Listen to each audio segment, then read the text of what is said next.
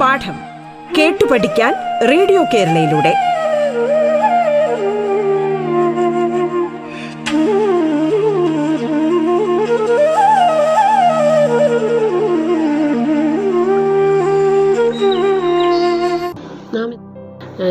സ്റ്റാൻഡേർഡിലെ fifth ചാപ്റ്ററായ excretion to maintain homeostasis വിസർജനം ആന്തര സമസ്ഥിതി പാലനത്തിന് എന്നുള്ള പാഠത്തിലെ പ്രധാന ഭാഗങ്ങൾ ചോദ്യം ചോദിക്കാവുന്ന പ്രധാന മേഖലകളിലൂടെയാണ് കടന്നു പോകുന്നത്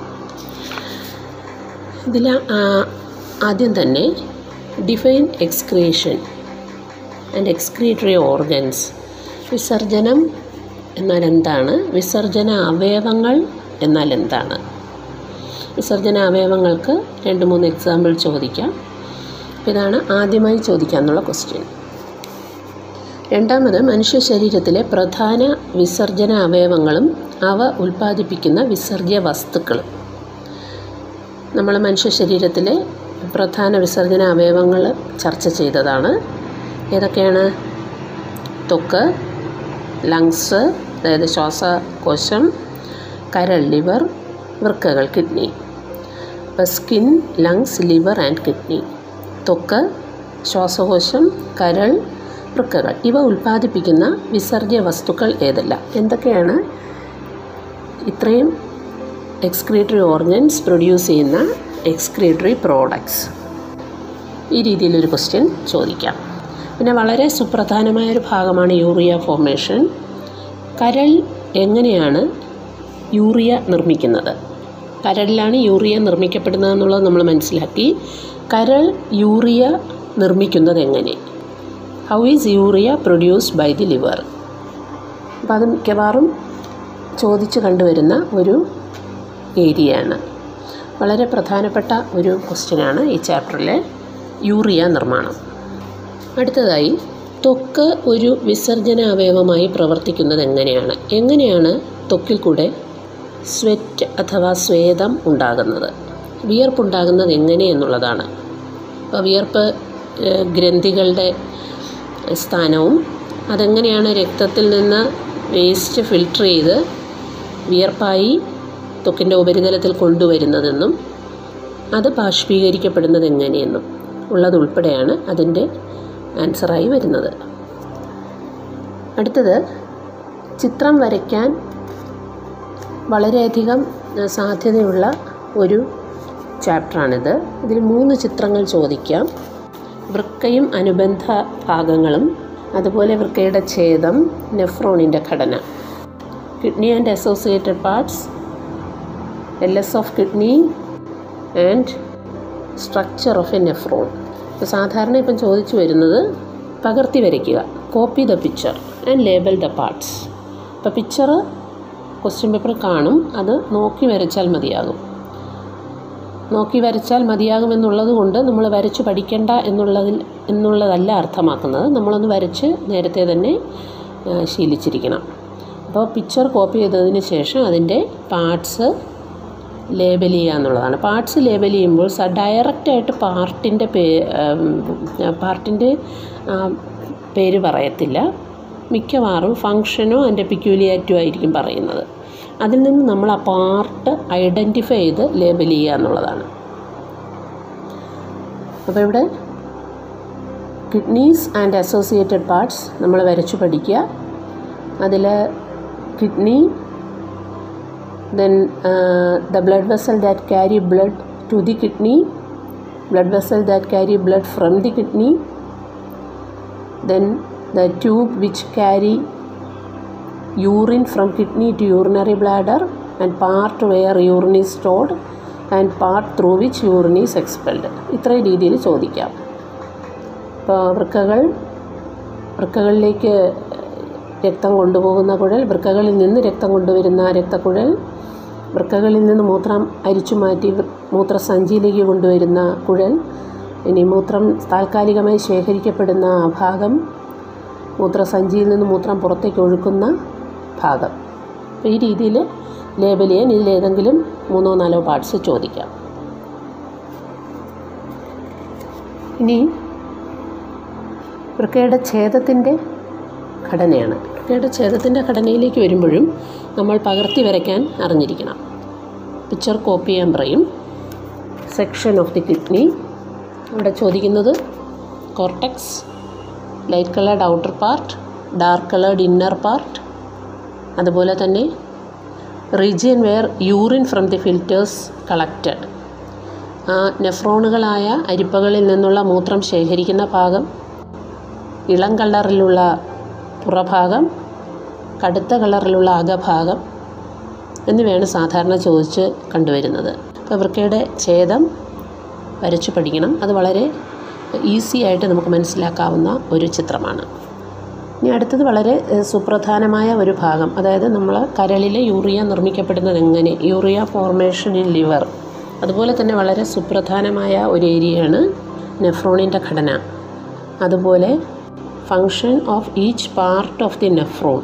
ഫിൽറ്ററിങ്ങിൽ തന്നെ അല്ലെങ്കിൽ അരിക്കൽ പ്രക്രിയയിൽ തന്നെ പല ഘട്ടങ്ങളുണ്ട്. അത് നെഫ്രോണിന്റെ പല ഭാഗങ്ങളിലാണ് സംഭവിക്കുന്നത്. അപ്പോൾ നെഫ്രോൺ എന്ന് പറയുന്ന ഏരിയ വളരെ പ്രധാനപ്പെട്ടതാണ്. കരളിലെ യൂറിയ നിർമ്മാണം പോലെ തന്നെ. ഇവിടെ നെഫ്രോണിന്റെ ചിത്രം വരയ്ക്കാൻ അറിയണം. പല രീതിയിൽ അവിടെ ക്വസ്റ്റ്യൻ നേരത്തെ വൃക്കയും അനുബന്ധ ഭാഗങ്ങളും പറഞ്ഞതുപോലെ തന്നെ ഇതിലും ക്വസ്റ്റ്യൻ ചോദിക്കാം. അതേ രീതിയിൽ തന്നെ ധർമ്മമോ അല്ലെങ്കിൽ അതിന്റെ പ്രത്യേകതയോ ഫങ്ഷനോ അല്ലെങ്കിൽ പിക്യൂലിയാരിറ്റിയോ തന്നുകൊണ്ടായിരിക്കും ലേബൽ ചെയ്യാൻ പറയുന്നത്. ഇവിടെ ഇരട്ട ഭിത്തിയുള്ള കപ്പ് പോലെയുള്ള ഭാഗം double walled cup then the branch of renal artery which carry blood to the Bowman's capsule ചോദിക്കാം. Afferent vessel and the capillary network inside the Bowman's capsule ചോദിക്കാം. Glomerulus the branch that emerge from the Bowman's capsule formed by the fusion of glomerular capillary ചോദിക്കാം. Efferent vessel ഇനി branch of efferent vessel that covers the renal tubule peritubular capillaries and the debt to which the nephron drains it content collecting debt അപ്പോൾ ഈ രീതിയിലുള്ള ഫങ്ഷനുകളിലൂടെ അല്ലെങ്കിൽ പിക്യൂരിയാറ്റീസിൽ കൂടെ part level ചെയ്യാൻ പറയാം. ഇപ്പോൾ ഇരട്ട ഭിത്തിയുള്ള ഇരട്ട ഭിത്തിയുള്ള കപ്പ് പോലെയുള്ള ഭാഗം നെഫ്രോണിന്റെ ഇരട്ട ഭിത്തിയുള്ള കപ്പ് പോലെയുള്ള ഭാഗം ചോദിക്കാം. ഈ ബോമാൻസ് ക്യാപ്സൂളിനകത്തേക്ക് കയറുന്ന വൃക്ക വൃക്കാധമനിയുടെ ശാഖ ഇനി ബോമാൻസ് ക്യാപ്സൂളിനുള്ളിലുള്ള ലോമിക ജാലം ഈ ലോമികകൾ ഒരുമിച്ച് കൂടിച്ചേർന്ന് ബോമാൻസ് ക്യാപ്സൂളിൽ നിന്ന് പുറത്തേക്ക് വരുന്ന രക്തക്കുഴൽ ഇങ്ങനെ പുറത്തേക്ക് വരുന്ന എഫറന്റ് വെസൽ വീണ്ടും വിഭജിച്ച് വൃക്ക നളികയെ ആവരണം ചെയ്യുന്ന ഭാഗം ഇനി നെഫ്രോൺ തുറക്കുന്ന കുഴൽ ഓരോ നെഫ്രോണും ചെന്ന് ചേരുന്ന കുഴൽ.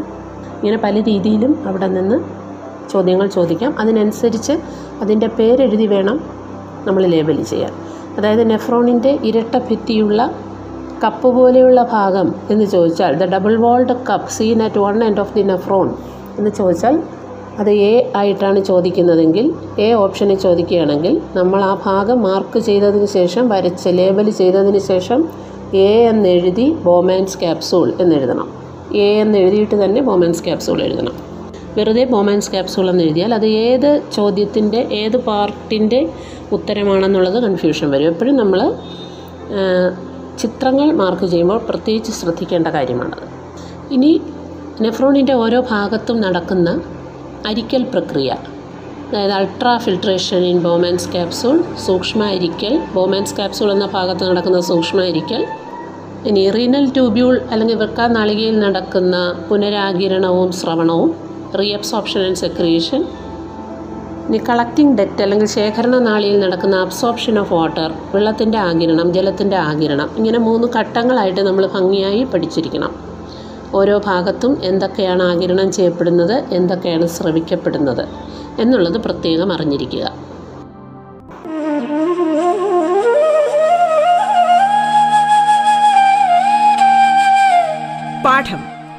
പഠിക്കാൻ റേഡിയോ കേരളയിലൂടെ. പാഠത്തിൽ ഇനി ഇടവേള.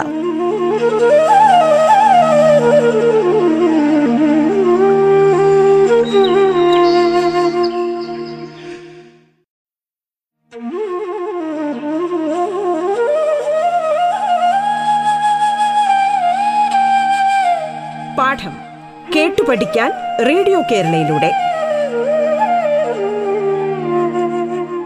തുടർന്ന് കേൾക്കാം പാഠം.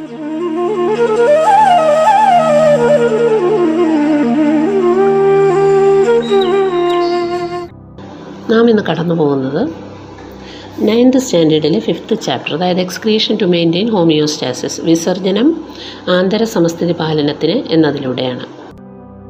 ഇനി ചെറിയ ചെറിയ ചോദ്യങ്ങൾ ആ ഏരിയയിൽ നിന്ന് ചോദിക്കുക എന്നുള്ളത് എന്താണ് glomerular filtrate then what is capsular space what is glomerular filtrate ഇങ്ങനെയുള്ള ചെറിയ ചെറിയ ചോദ്യങ്ങൾ അവിടെ നിന്ന് ചോദിക്കാം. അപ്പോൾ നെഫ്രോണിന്റെയും വൃക്കയുടെയും മറ്റും ഘടന വളരെ സൂക്ഷ്മമായി ഭാഗങ്ങൾ അവയുടെ ധർമ്മങ്ങൾ പ്രത്യേകത എന്നിവ അറിഞ്ഞിരിക്കണം. ഇനി difference between the components of glomerular filtrate and that of urine glomerular ഫിൽട്രേറ്റിലും യൂറിനിലും മൂത്രത്തിലും അടങ്ങിയിരിക്കുന്ന ഘടകങ്ങൾ ഏതൊക്കെയാണ് എന്ന് ചോദിക്കാറുണ്ട്. അത് ആ നെഫ്രോണിന്റെ ധർമ്മവുമായി ബന്ധപ്പെട്ട ചിത്രത്തോട് ചേർത്ത് ഉൾപ്പെടുത്തിയിട്ടുണ്ട്. അതും ചോദിച്ചു കണ്ടുവരാറുള്ളതാണ്. ഇനി what is the importance of regular and timely urination അത് വളരെ പ്രധാനപ്പെട്ടൊരു കാര്യമാണ്. നമ്മൾ ജീവിതത്തിൽ വളരെ കൂടുതൽ ശ്രദ്ധ ചെലുത്തേണ്ട ഒരു കാര്യവുമാണ്. അതായത് കൃത്യമായ മൂത്രവിസർജനം അല്ലെങ്കിൽ യൂറിനേഷൻ നടത്തുന്നതിന്റെ പ്രാധാന്യം എന്താണെന്നുള്ളത്. ഇപ്പം നമ്മൾ പഠിച്ചപ്പോൾ വളരെ വിശദമായിട്ട് പറഞ്ഞതാണ്. യൂറിനറി ബ്ലാഡറിൽ നമ്മൾ യൂറിനേഷൻ കൃത്യമായി ചെയ്യാതിരുന്നാൽ യൂറിനറി ബ്ലാഡറിൽ അകപ്പെടുന്ന ബാക്ടീരിയ അവിടെ നിന്നും ഉൾഭാഗങ്ങളിലേക്ക് കടക്കുകയും യൂറിനറി ട്രാക്റ്റിൽ തന്നെ ഇൻഫെക്ഷൻ കാരണമാവുകയും ചെയ്യും. ഇപ്പോൾ regular urination will wash away bacteria and other microbes from the urinary tract അപ്പോൾ കൃത്യമായി നമ്മൾ യൂറിനേറ്റ് ചെയ്യുകയും വിസർജന അവയവങ്ങൾ വൃത്തിയായി സൂക്ഷിക്കേണ്ടതിന്റെയും ആവശ്യകത അതിൽ നിന്ന് മനസ്സിലാക്കാം. ഇനി experiment which proves the presence of urea in urine യൂറിനിലെ യൂറിയയുടെ സാന്നിധ്യം മനസ്സിലാക്കാനുള്ളൊരു എക്സ്പെരിമെന്റ് നമ്മൾ പറഞ്ഞതാണ്. ആ എക്സ്പെരിമെന്റുമായി ബന്ധപ്പെട്ട ഒരു പ്രാക്ടിക്കൽ റിപ്പോർട്ടിന്റെ ഫോർമാറ്റ് ടെക്സ്റ്റ് തന്നിട്ടുണ്ട്. അത് നമ്മളന്ന് ചർച്ച ചെയ്തതാണ്. അപ്പോൾ അത് നമുക്ക് aim materials required procedure observation and inference. അപ്പോൾ അത് നമ്മൾ അന്ന് ചർച്ച ചെയ്തതുപോലെ സോഡിയം ഹൈപ്പോബ്രോമൈറ്റ് ഉപയോഗിച്ച് യൂറിയയുടെ പ്രസൻസ് കണ്ടുപിടിക്കുന്ന ഒരു എക്സ്പെരിമെന്റാണ് അതിൽ aim to prove the presence of urea in urine materials required test tube then urine sample of urine sodium hypobromite ഈ രീതിയിൽ ഡ്രോപ്പർ ഈ രീതിയിൽ നമുക്ക് എന്തൊക്കെ മെറ്റീരിയൽസ് അതിന് വേണ്ടോ അതവിടെ ആഡ് ചെയ്യാം. പ്രൊസീജിയർ ഇത് ജസ്റ്റ് ഒന്ന് മനസ്സിലാക്കാം. പ്രാക്ടിക്കൽ റിപ്പോർട്ട് എഴുതാനൊന്നുമുള്ള ചോദ്യം ചോദിക്കാറില്ല. എന്നാൽ പ്രൈ പ്രാക്ടിക്കൽ ചെയ്യുകയാണെങ്കിൽ ഒരു റിപ്പോർട്ട് നമ്മുടെ സയൻസ് ഡയറിയിൽ എഴുതി വയ്ക്കുന്നത് നല്ലതായിരിക്കും. അപ്പോൾ ഈ രീതിയിൽ ഒരു റിപ്പോർട്ട് തയ്യാറാക്കാനും അറിഞ്ഞിരിക്കണം. ഇനി അവിടെ എഫർവസൻസ് ഉണ്ടാകുന്നതാണ് ഒബ്സർവേഷൻ നുരഞ്ഞ് പൊന്തി വരിക ആ സൊല്യൂഷൻ ഇൻഫറൻസ് എന്ന് പറയുന്നത് എന്താണ് അവിടെ സംഭവിച്ചത്? അങ്ങനെ ആ നുരഞ്ഞ് പതയാൻ കാരണം എന്താണ് എന്നുള്ളതാണ്. അത് ഹിൻഡിൽ വലതുവശത്ത് തന്നിട്ടുണ്ട്. ഇൻഫറൻസിൽ അത് വേണം എഴുതാൻ.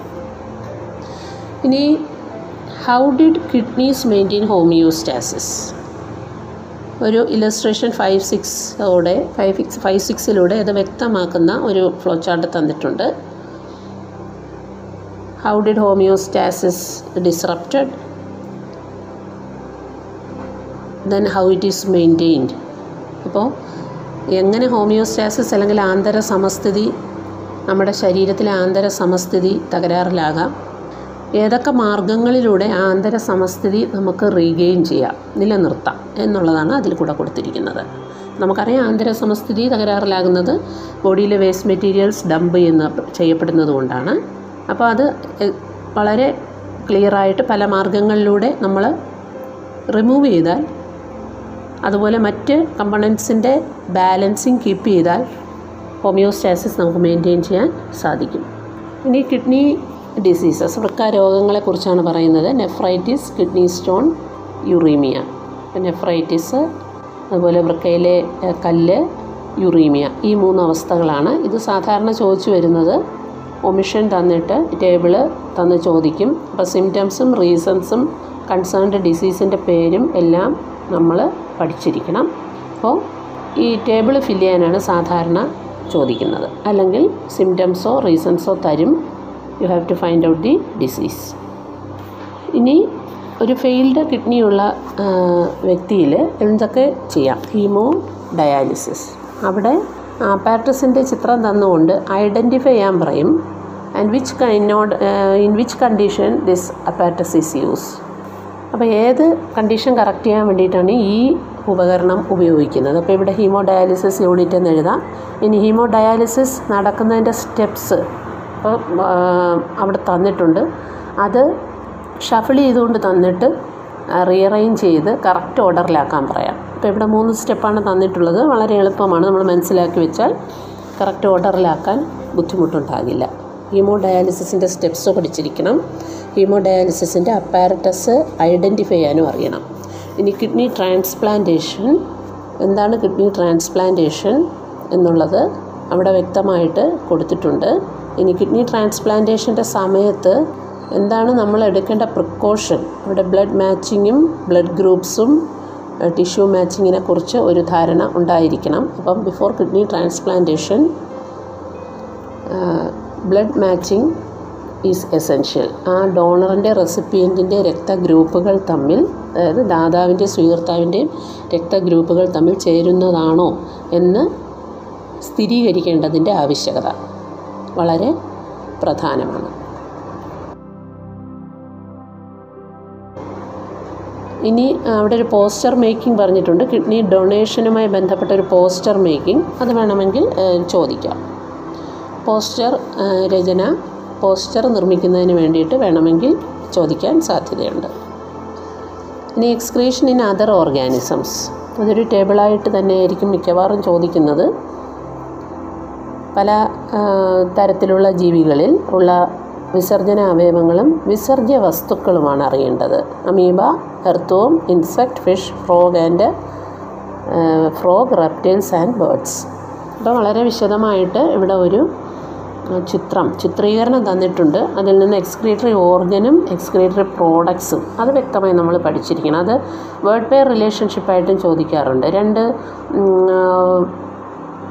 ഒരു ജോഡി വാക്കുകൾ തന്നിട്ട് അത് തമ്മിലുള്ള റിലേഷൻ മനസ്സിലാക്കി അടുത്ത ജോഡിയിലെ മിസ്സിങ് ഫില്ല് ചെയ്യാനായിട്ട് പറയും. അപ്പോൾ ആ രീതിയിൽ ചോദിക്കാം. അപ്പോൾ ഇവിടെ ഉദാഹരണത്തിന് amoeba contractile vacuole reptile dash എന്ന് ചോദിക്കുക അതായത് അമീബയിലെ വിസർജനാവയവം കൺട്രാക്റ്റൈൽ വാക്യൂൾ അഥവാ സങ്കോചഫേനമാണെങ്കിൽ റെപ്റ്റൈൽസിൽ ഉരകങ്ങളിൽ എന്താണ്? വൃക്കകൾ അല്ലെങ്കിൽ കിഡ്നീസ് അങ്ങനെയുള്ള വേർഡ് പെയർ ആയിട്ടും ചോദിക്കാം. ഇനി അടുത്തത് പ്ലാന്റ്സിലെ എക്സ്ക്രിയേഷനാണ് അവസാനമായിട്ട് വരുന്നത്. How do plants excrete their excretory products അതിൽ സ്റ്റൊമാറ്റോ ഉണ്ട് lenticel stomata below the leaf lenticel on the stem trunk then hydathode at the tip of grass leaves ഉൾച്ചെടികളുടെ അഗ്രത്തുള്ള ഹൈഡത്തോടെന്ന് പറയുന്ന ഓപ്പണിങ് ഇലകൾക്കടിയിൽ കാണുന്ന സ്റ്റൊമാറ്റ വൃക്ഷത്തിന്റെ തടിയിൽ കാണുന്ന ലെന്റിസെല്ലുകൾ ദെൻ പഴുത്ത ഇലകളിലൂടെയുള്ള വിസർജനം അതായത് ശരീരത്തിന് വേണ്ടാത്ത വേസ്റ്റ് മെറ്റീരിയൽസ് പാകമായ മെച്ചുറായ ഇലകളിൽ കൊണ്ട് ശേഖരിച്ചു വയ്ക്കുകയും ഇലകൾ റൈപ്പന്റായി പൊഴിയുന്ന സമയത്ത് അത് ശരീരത്തിൽ നിന്ന് റിമൂവ് ചെയ്യുന്നത്. അതുപോലെ ഹാർഡ്വുഡ് ഫോർമേഷൻ ഈ പറഞ്ഞ ഓൾഡർ സൈലം വെസൽസിൽ ബോഡിയുടെ എന്റെ ട്രങ്കിന്റെ നടുക്ക് കാണുന്ന ഓൾഡർ സൈലം വെസൽസിൽ വേസ്റ്റ് മെറ്റീരിയൽസ് ഡെപ്പോസിറ്റ് ചെയ്ത് അതൊരു ഡെഡ് സ്ട്രോങ് കോറായിട്ട് മാറി. ആ രണ്ട് യൂസ് ഉണ്ട്. ഇങ്ങനെ ഒരു എക്സ്ക്രീഷനും ആവും. അതുപോലെ തന്നെ ആ സെൻട്രൽ കോർ ഇതിന്റെ ട്രീയുടെ ബോഡിക്ക് സ്ട്രെങ്തും കൊടുക്കുന്നുണ്ട്. അപ്പോൾ രണ്ട് രീതിയിൽ ഹാർഡ്വുഡ് ഉപയോഗ ഉപയോഗപ്പെടുന്നുണ്ട്. അപ്പോൾ ഇതും നമുക്ക് മാത്സ് ഫോളോയിങ് ആയിട്ടോ അല്ലാന്നുണ്ടെങ്കിൽ വേർഡ് പെയർ റിലേഷൻഷിപ്പായിട്ടോ ചോദിക്കാം. ഇത്രയാണ് ഈ ചാപ്റ്ററിൽ നിന്ന് ചോദിക്കാവുന്ന ക്വസ്റ്റ്യൻസ്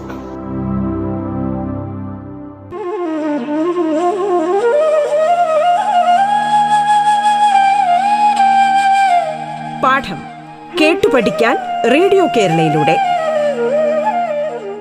പാഠത്തിന്റെ ഇന്നത്തെ അധ്യായം പൂർണമാകുന്നു. ഇനി അടുത്ത ദിവസം കേൾക്കാം. നമസ്കാരം.